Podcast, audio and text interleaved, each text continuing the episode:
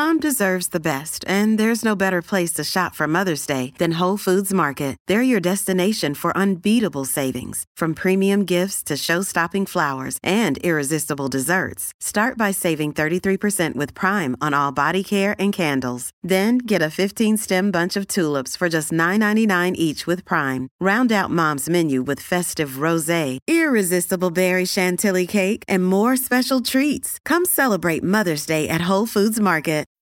Sign up to The Economist for in depth curated expert analysis of world events and topics ranging from business and culture to science and technology.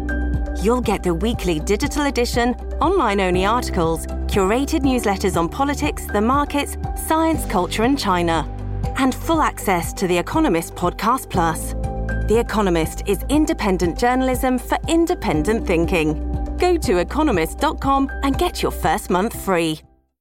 At Evernorth Health Services, we believe costs shouldn't get in the way of life changing care, and we're doing everything in our power to make it possible. Behavioral health solutions that also keep your projections at their best? It's possible. Pharmacy benefits that benefit your bottom line? It's possible. Complex specialty care that cares about your ROI? It's possible. Because we're already doing it. All while saving businesses billions. That's Wonder made possible. Learn more at evernorth.com/wonder. Welcome to the New Books Network.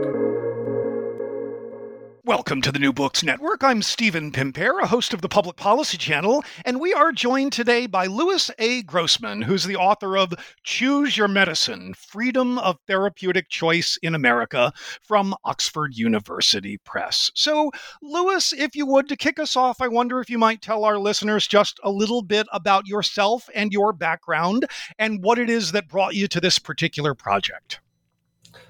First of all, Stephen, thank you so much for having me on this podcast. Uh, I am a professor of law um, at American University in Washington, D.C., focusing on food and drug regulation, on health law, and on American legal history. In addition to having a law degree, I also have a PhD in American history. And this book brings together my passions in what was a very fulfilling way for me. Um, I have been thinking about the issues that I talk about in the book for many years now. Um, I want to make clear from the start that I started writing this book uh, five or six years before anybody had ever heard the phrase COVID or the, the word COVID 19. um, and I will tell you what the genesis of it was in a moment, but I will say that finishing the book during the pandemic was an interesting experience because so many of the themes that emerge in the book are being illustrated so well by events of today. And I felt that it would be a, a disservice to the book and to readers to not incorporate as much as co- of COVID into the book uh, as possible. Um, and so I did the best I could, but ultimately there's just a due date and I had to stop. Um, I've always been interested in the issue of freedom of therapeutic choice. Um, as a academic, as an author, as a teacher, um, one thing that really enhanced my focus on the issue was a case called Abigail Alliance in the early 2000s. Abigail Burroughs was a accomplished, wonderful young woman from Falls Church, Virginia, who, while a student at the University of Virginia, got head and neck cancer. Every available therapy um, didn't work and she got into the desperate situation where her only remaining recourse was unapproved drugs. And she tried to obtain unapproved drugs uh, and was unable to do so, and ultimately died of head and neck cancer not, not long afterward. And I was always really compelled by her story. Um, and her father, um, Frank Burroughs, uh, shortly after her death, founded an organization called Abigail Alliance. And Abigail Alliance soon brought a lawsuit against FDA demanding that people in Abigail's situation have the right to purchase unapproved drugs from companies without FDA interference. And in the DC Circuit, which is often called America's second most important court, um, she initially won a dramatic victory, but ultimately the entire court um, uh, heard the case en banc and and uh, decided that there is no due process right, substantive due process right to obtain unapproved drugs. And so that itself is an incredibly compelling discussion to have. Um, but in addition to that, in deciding Abigail Alliance, the court used a test from an assisted suicide decision called Glucksberg, which says that a fundamental right must be deeply rooted in America's history and traditions. And so both the majority and the dissenters in the decision examined whether therapeutic choice was deeply rooted in America's history and traditions. And they told very different histories, and they were both very simplistic histories. And I wanted to figure out the truth. So I dove in. And as a historian, I didn't limit myself to reported cases and statutes. I went to a huge range of materials from pamphlets to magazine articles to descriptions of parades and demonstrations to legislative and administrative hearings to veto messages by governors and uh, examined these things over the entire course of American history. And I drew various lessons that we can talk about from this examination, but the basic principle uh, or the basic conclusion I have is that throughout American history, with a small exceptional period in the mid 20th century, a broad swath of the population has believed that people have a right to choose their preferred medical treatments without government interference. So perfect. So why don't why don't we use that as an opportunity to dig into some of that that that history and tradition? Um, why don't we start? And we will will just for listeners, we are not going to be able to cover all of it. That's why the book exists.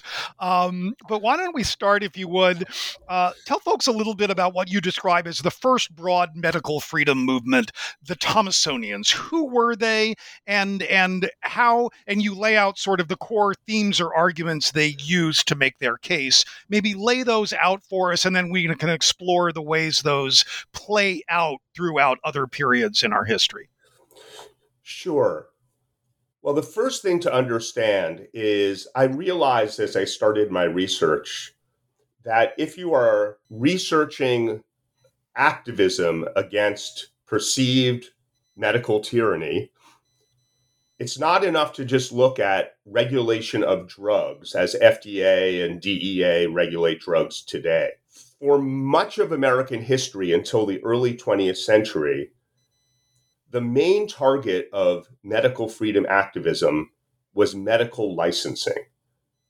That is, systems that tried to restrict medical practice to people with certain education or a certain uh, knowledge or certain credentials.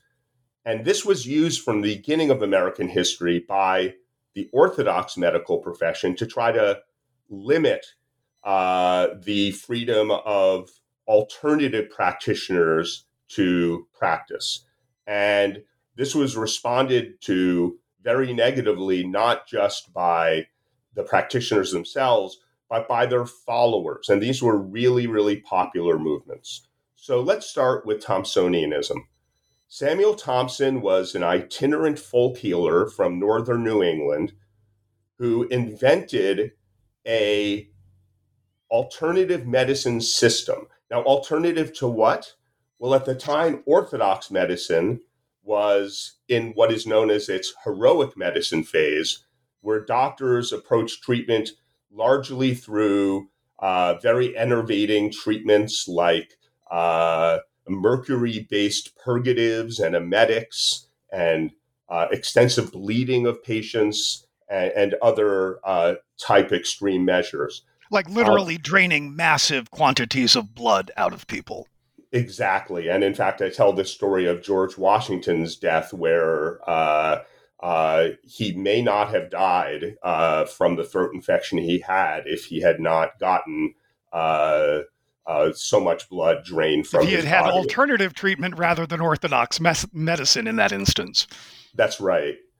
Now, um, Samuel Thomson uh, constructed an alternative system based on uh, vegetable uh, uh substances, uh, mainly lobelia and cayenne pepper, uh, and as as well as steam baths. Um, and his system became an extraordinarily popular approach to medicine in the years uh, well before the Civil War, the 1820s and the 1830s and the 1840s. And it was more than just a preference, it was a passion.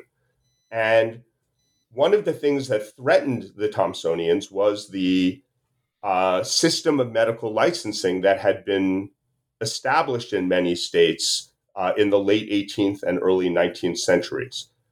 And they attacked the system. They didn't attack it in court uh, and probably would not have been successful if they had. But nonetheless, their movement was a deeply constitutional movement based on American constitutional principles fought in legislatures and in the streets and in uh, widely spread literature. And in a dramatic development, they succeeded in utterly dismantling American medical licensing. Early in the 19th century, virtually every state had a medical licensing system. By the Civil War, um, many of the statutes had been revoked, and even those statutes that remained were not rigorously enforced.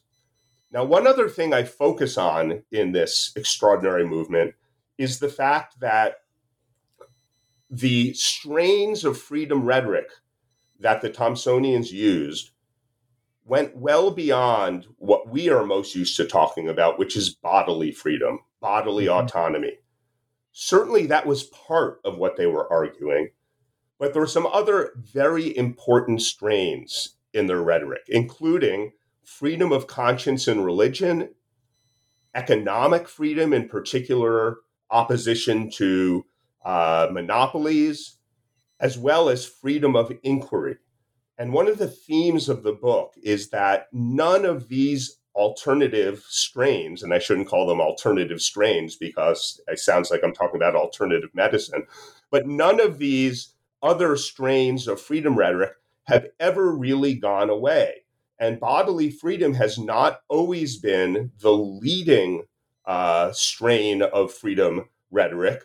Uh, and these others have all had their days in the sun and all have continued to exist. And you can see all of them to some extent in uh, the COVID medical libertarianism that we see around us today.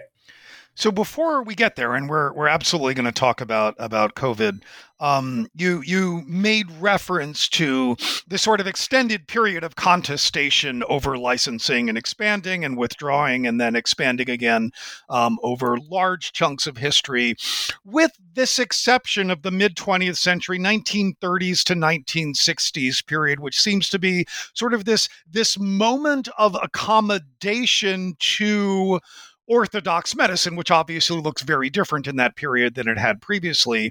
Can you talk a little bit about what's going on in that period and why you think we see that anomaly? And then we'll move forward into the present a little bit more.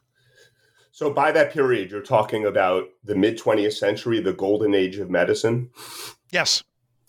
So, this is what I thought was the norm when I was a little kid. In America, right. that had immense trust in its establishment institutions in its government in its scientific establishment in its medical establishment even in its big businesses.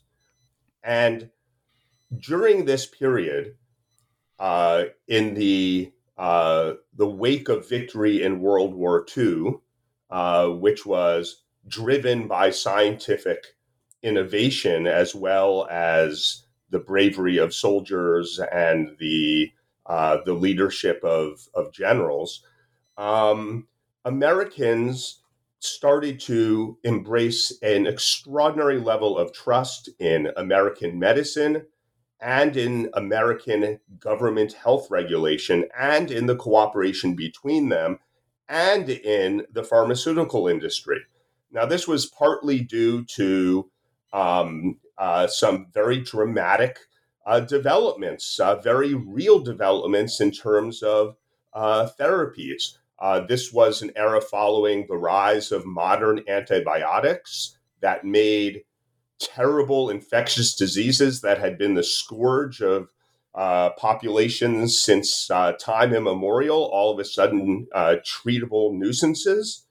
Um, and in addition to that, we had uh, a uh, an efflorescence of of vaccine development, where all of these terrible childhood diseases um, uh, that had uh, been so problematic for uh, for for human history were were now uh, largely preventable. And of course, the most dramatic episode of all was the uh, invention of the polio vaccine uh, by Jonas Salk and the rollout of it to a very, very welcoming American population. And Jonas Salk was a huge American hero in the 1950s. Uh, I compare his level of celebrity uh, to that of uh, Mickey Mantle, the baseball player, or James Dean, uh, the yep. movie star, uh, both of whom he was a uh, contemporary of. And during this period, um, the American medical establishment churned out what were thought to be wonder drugs and miracle cures and the level of resistance to that establishment and therefore the level of medical freedom activism was much lower in that period than in any other period in American history. Um, and uh, I will add that um, there was medical freedom activism during this period. It tended to be right wing activism and it tended to be focused on the most frightful area where Orthodox medicine had made little progress, and that's cancer. So there is very, very robust, uh, although marginal, uh, activism uh, with respect to cancer therapies throughout what we now think of as the golden age of medicine. So, as you say, this this this changes after this period. This period really is anomalous. Um, what happened? What happened was the 1970s. Um, the answer I, to all of the questions about why do we have this weird anomalous mid 20th century period in everything we want to look at. That's right. You know, the 1970s for a while were viewed as the decade in which nothing happened. Um, but the 1970s were a huge inflection yeah. point in yeah. American history. And what the change was, was a dramatic decline in trust of establishment institutions, from government to science to medicine to big business to the media. And it was a bipartisan disintegration of trust. And that's one of the very important points I want to get across um, in my book because it very much affects medical freedom activism in the 1970s and um, going forward. Now, what was this caused by? Uh, World War II was becoming a more distant memory. Um, you had in the uh, early 1970s uh, the Vietnam War, you had Watergate, stagflation, an oil crisis. You also had a couple of episodes that gave science and medicine, in particular, black eyes. Um, in the world of nuclear science, uh, You had the Three Mile Island accident in Pennsylvania, which led to an almost meltdown of a nuclear power plant, which certainly diminished Americans' confidence in nuclear energy and its promise as a source of non polluting energy uh, for time, for forever in the future. Medicine got a black eye in a largely now forgotten episode in 1976 called the swine flu. Uh, uh, well, called the swine flu. It was about the swine flu. Uh, the Ford administration, which of course Ford had taken over from Nixon after Nixon's resignation uh, about Watergate, um, the Ford administration announced that a deadly swine flu was descending upon the United States of America. And he wanted to get every American vaccinated uh, against the swine flu. And it was a huge public campaign supported by the medical establishment, including Jonas Salk. Uh, President Ford rolled up his sleeve, got the vaccination in the Oval Office, uh, foreshadowing exactly what Biden did with the COVID vaccine a couple of months ago. Um, and the swine flu never really arrived on America's shores. And predictably, uh, there were people who suffered from side effects from the vaccine, as is always going to happen. The um, Ford administration uh, surrendered, uh, abandoned the program, and was subject to attacks for its incompetence, along with the medical establishment's incompetence from both the right and the left. If you're struggling to lose weight, you've probably heard about weight loss medications like Wegovy or Zepbound, and you might be wondering if they're right for you. Meet PlushCare, a leading telehealth provider with doctors who are there for you day and night to partner with you in your weight loss journey. If you qualify, they can safely prescribe you medication from the comfort of your own home. To get started, visit plushcare.com slash weight loss. That's plushcare.com slash weight loss. Plushcare.com slash weight loss. This episode is brought to you by La Quinta by Wyndham. Your work can take you all over the place, like Texas. You've never been, but it's going to be great because you're staying at La Quinta by Wyndham. Their free bright side breakfast will give you energy for the day ahead. And after, you can unwind using their free high speed Wi Fi. Tonight, La Quinta. Tomorrow, you shine. Book your stay today at lq.com. Hey, it's Ryan Reynolds, and I'm here with Keith, co star of my upcoming film, If, only in theaters, May 17th. Do you want to tell people the big news? All right, I'll do it. Sign up now and you'll get unlimited for $15 a month in six months of Paramount Plus Essential Plan on us. Mintmobile.com slash switch. Upfront payment of $45 equivalent to $15 per month. Unlimited over 40 gigabytes per month. Face lower speeds. Videos at 480p. Active Mint customers by 531.24 get six months of Paramount Plus Essential Plan. Auto renews after six months. Offer ends May 31st, 2024. Separate Paramount Plus registration required. Terms and conditions apply if rated PG. So let's flash forward, if we can, and skip over all sorts of super interesting things um, and talk a little bit about um, activism around access to drugs during the AIDS pandemic.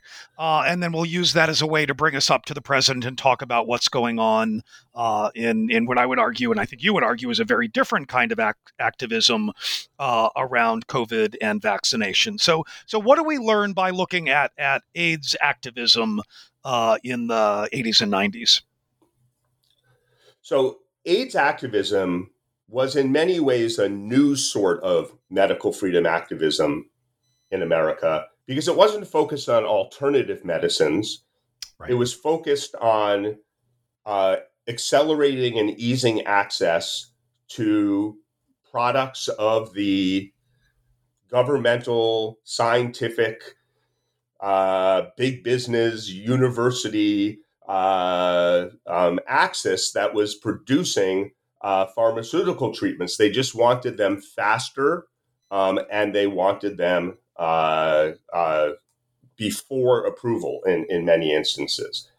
Um, so they didn't reject uh, the importance of drug regulation or pharmaceutical science. But nonetheless, they did something very, very important that has had a permanent impact on American drug regulation. FDA philosophy prior to the AIDS activist activism was premised on the notion that the agency's job was to protect the public by keeping unsafe and ineffective medicines off the market. Therefore, when a medicine had not been shown to be effective pursuant to randomized controlled clinical trials, FDA's position was that the government should simply prohibit, in most instances, access to that drug, even if early research suggested that this might be of help to some patients, even patients in desperate situations, such as patients suffering from AIDS, uh, which was at that point an incurable and inevitably fatal yep. disease. It was terminal. What the, what yep. the AIDS activists um, uh, said was, hey, government, you should let us do the risk benefit analysis with our doctors. You shouldn't be doing the risk benefit analysis and deciding for me, who has AIDS, that no rational person could possibly take this drug with the risks it has based on its uncertain promise of efficacy. You should leave that to patients and their physicians much more than you have in the past. And they had dramatic successes. They revolutionized American drug regulation in various ways that are still true today. Today, drugs are approved much faster than they used to be. Drugs are approved based on less evidence than they used to be. I mean, for example, it used to be the standard that you had to have two adequate and well controlled phase three randomized trials in order to get drug approval. And I saw a recent statistic that in recent years, only around half of drugs uh, meet that standard. Now, the AIDS activists also fought for access to drugs prior to approval. And they had a lot of success with that with respect to AIDS drugs in particular. There was a very, very robust distribution of pre approved AIDS drugs in the late 80s and early 90s. The long term impact of this has been less obvious. Um, the system is set up now so that um, there is a regularized procedure uh, for accessing drugs prior to approval in desperate situations. But there's nothing that requires pharmaceutical companies to provide those drugs. And for many reasons that we could discuss, uh, pharmaceutical companies are in general not that enthusiastic about doing so. But right. the AIDS revolution truly was uh, an astonishing one and changes all of our lives in in ways that many people don't realize. The other thing that that in in reading these chapters that again sort of struck me if if we put put the AIDS activism against sort of the the anti-vax activism, which I want to turn to next, is is that you know there's a sort of we make or I, I know people who make sort of jokes about about you know sort of anti-vaxxers who you know do their own research quote unquote and that's you know random google searching and picking and choosing things that happen to support their pre-existing beliefs. But a lot of the folks who emerged out of act up and what formed the treatment action group they really did the research. They learned the science and became experts so that they could go into fda and actually speak with them eventually as peers. Yes. Do you think that was an important? First, do you think I'm accurately characterizing what went on there, and how important do you think that was as part of that dynamic? You are absolutely accurately characterizing what went on there.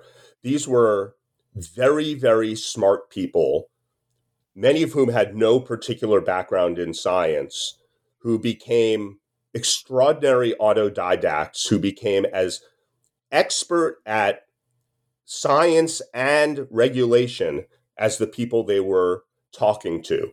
And um, it really was amazing. And in fact, it set the standard for patient advocacy um, in drug regulation going forward.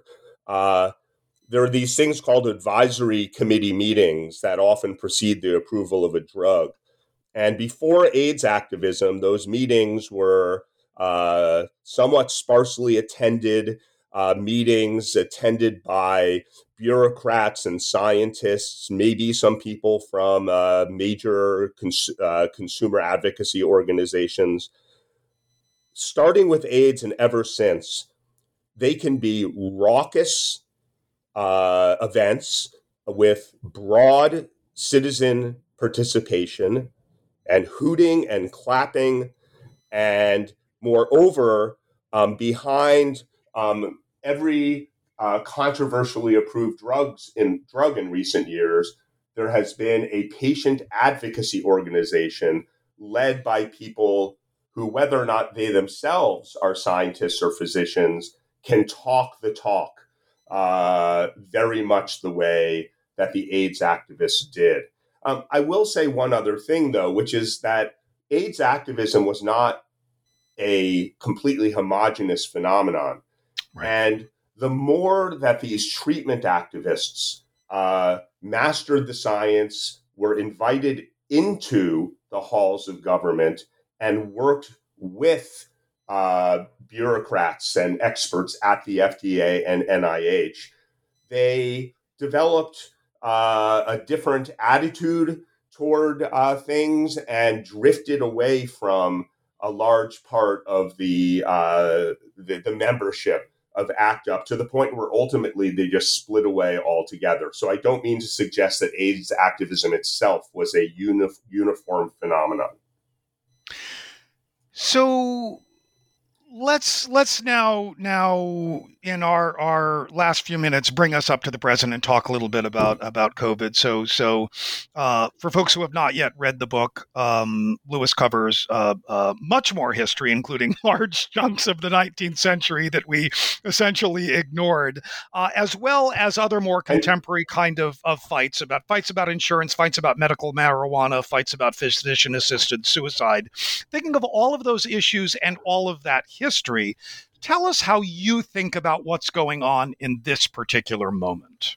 Well, if I could just put in a plug for those chapters very briefly. Of course. Um, so, the late 19th century was a fascinating one where a whole bunch of other alternative medicine philosophies arose.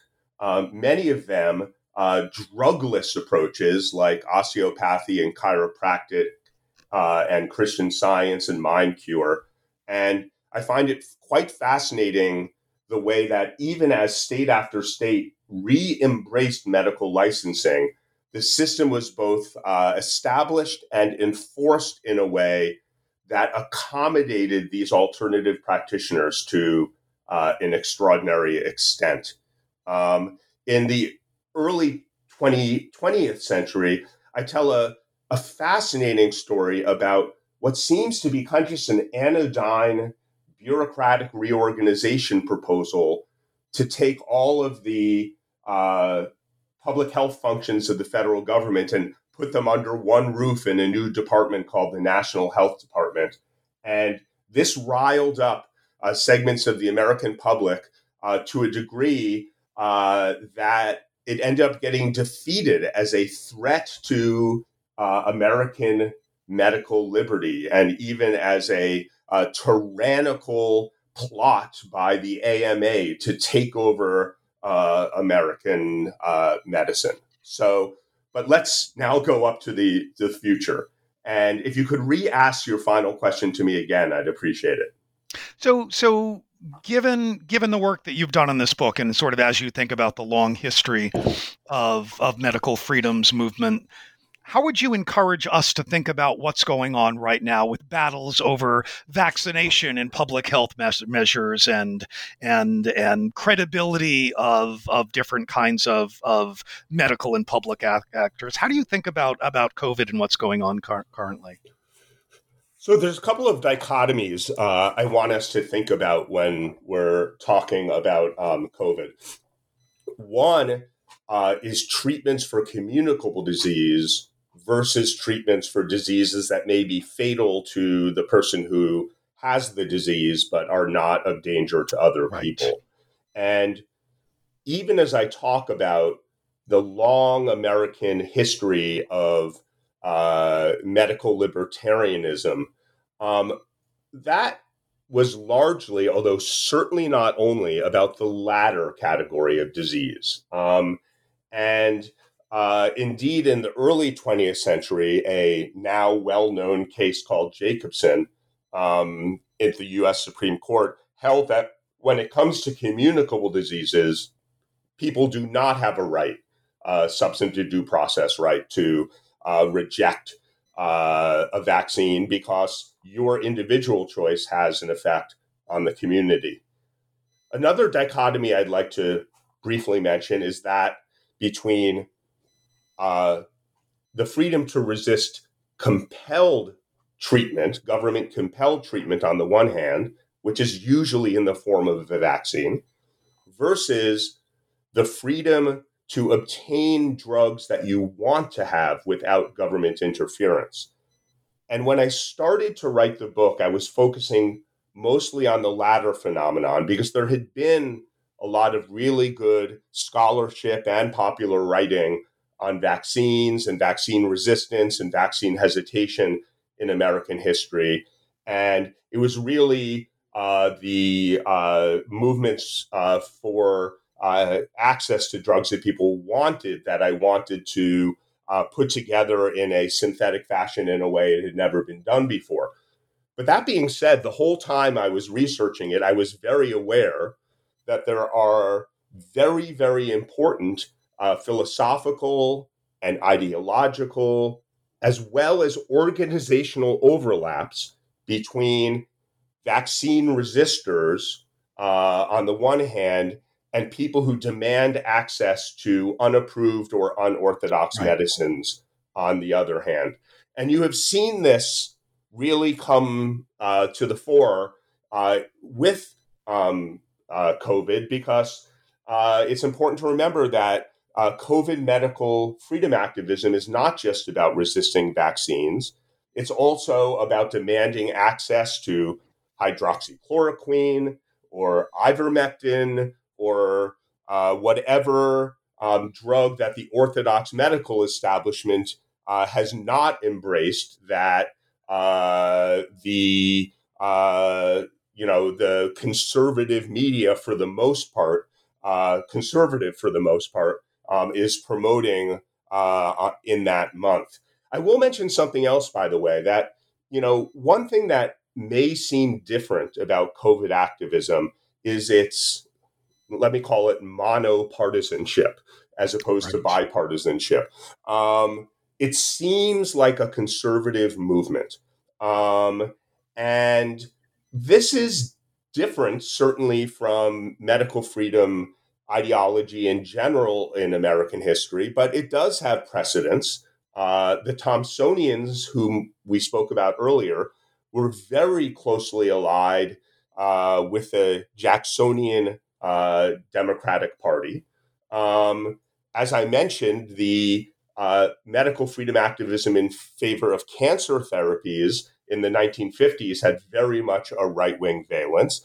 And then I will add that um, I have a, uh, a relative who's a physician, uh, my sister, uh, and she was sent a book by a uh, an ex patient um, who decided that he didn't appreciate her embrace of science and orthodox medicine by Robert F. Kennedy Jr.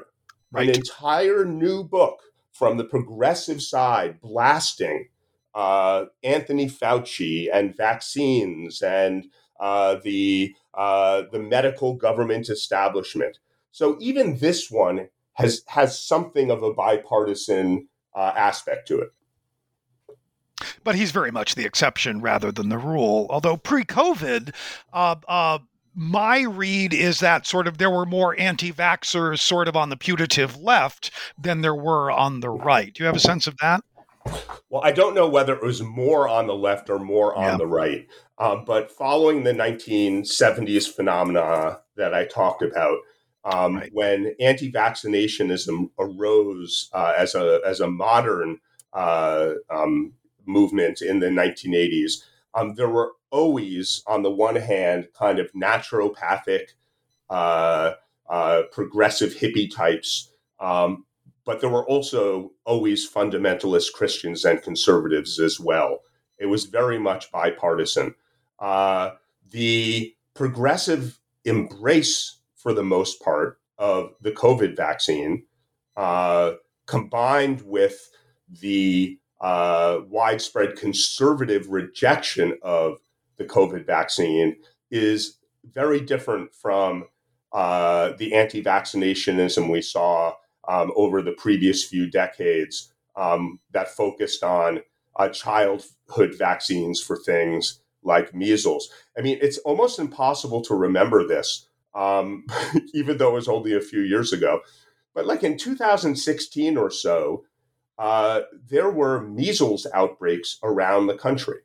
Right. And the anti vaccinators um, became extremely unpopular in much of America. And uh, the exceptions uh, to state uh, mandatory vaccination laws were being rolled back uh, in many states. It will be interesting to see when, God willing, we emerge from this pandemic, whether the anti vaccination impulse of conservatives in this country is focused mostly or exclusively on the COVID vaccine in particular, or on vaccines in general. And I will say that for a long time, the vaccines were being uh, uh, administered pursuant to what is known as an emergency use authorization, which is not the same thing as full FDA approval. And during that period, uh, people resisting vaccines could differentiate it from other vaccines by saying, well, it's not fully approved.